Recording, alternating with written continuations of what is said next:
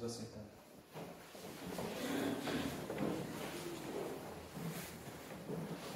Narra São Mateus: e subindo Jesus para uma barca no lago de Tiberíades, o seguiram seus discípulos.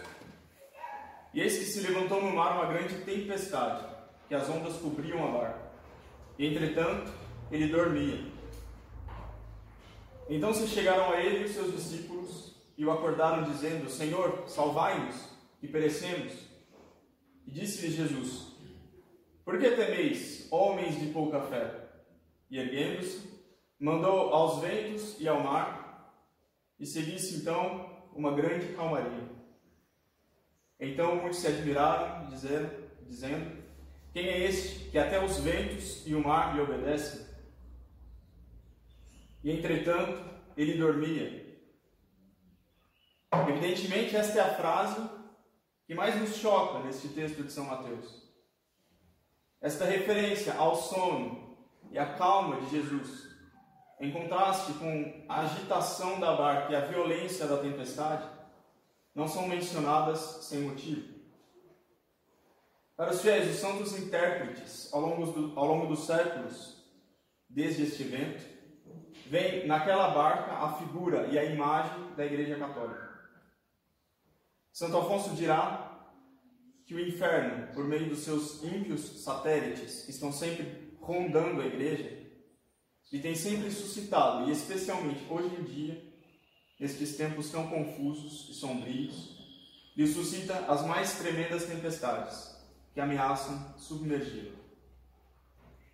E entretanto, e aqui nossa atenção é chamada para este fato inusitado: Jesus está dormindo no meio desta grande tempestade, seja no mar de Tiberíades, seja hoje em dia nesses tempos agitados em que a barca é jogada de um lado para o outro.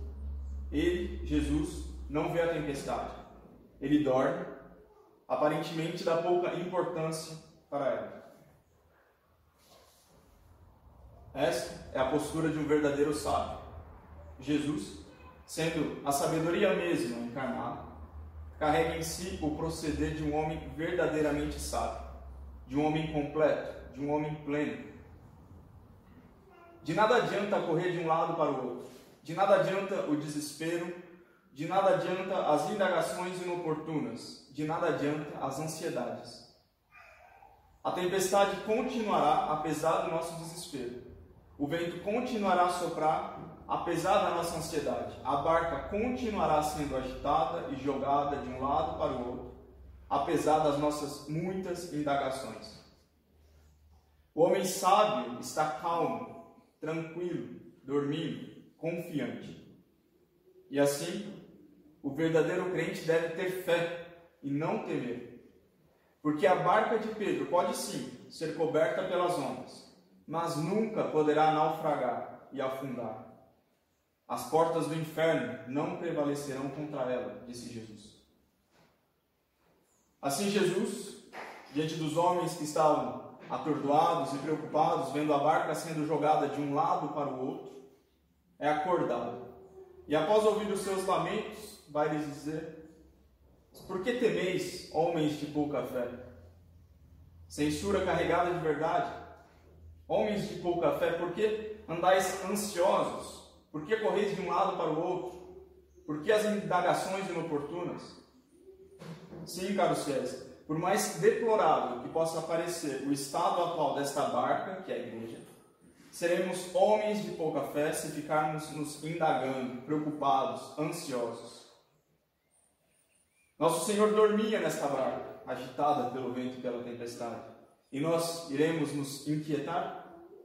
Não seremos também nós, no nosso julgamento, objetos da censura de Cristo, assim como foram censurados esses pobres, inquietos discípulos? É claro, caros fiéis, e não duvidemos, tempo virá em que nosso Senhor, acordado de seu sono místico, pelas orações dos fiéis e de seu clero, se levantará, mandará aos ventos e ao mar, e se seguirá então uma grande calmaria. Também os inimigos da Igreja, assombrados pelo modo como Deus a protege, dirão com as multidões do Evangelho: Mas quem é este a quem os ventos e o mar obedecem? Mas a verdade é uma só, caros amigos. Não temamos pela igreja, por esta barca agitada, mas temamos por nós mesmos, que talvez, fracos como somos, cercados de tantos perigos, naufraguemos miseravelmente. E então, quando esta barca estiver ainda mais agitada e sendo jogada de um lado para o outro, é então que deveremos nos segurar ainda mais firmes nela. Caso contrário, seremos jogados na água e ali afogaremos. Sim, temamos por nós mesmos. No final das nossas vidas, nosso Senhor, espero, não nos indagará a respeito do que pensamos sobre a situação X ou Y, ou sobre o documento Z, mas sobre a caridade que tivemos durante a vida, sobre o cumprimento dos nossos deveres de Estado e sobre o nosso reto proceder. As preocupações que nós podemos ter diante do estado calamitoso, claro, em que se encontra a igreja, podem nos encher de ansiedade e até mesmo nos bloquear no nosso progresso. No mundo, há vezes de ter tribulações, mas coragem, eu venci o mundo. Quem deposita sua confiança em Deus jamais andará inquieto. No seu discurso de despedida, pronunciado durante a última ceia, logo após dar as últimas instruções e anunciar que os apóstolos sofreriam no mundo, nosso Senhor aponta para a confiança como condição necessária da perseverança e da obtenção da ajuda de Deus para a própria salvação. No mundo, três tribulações, mas coragem, eu venci o mundo.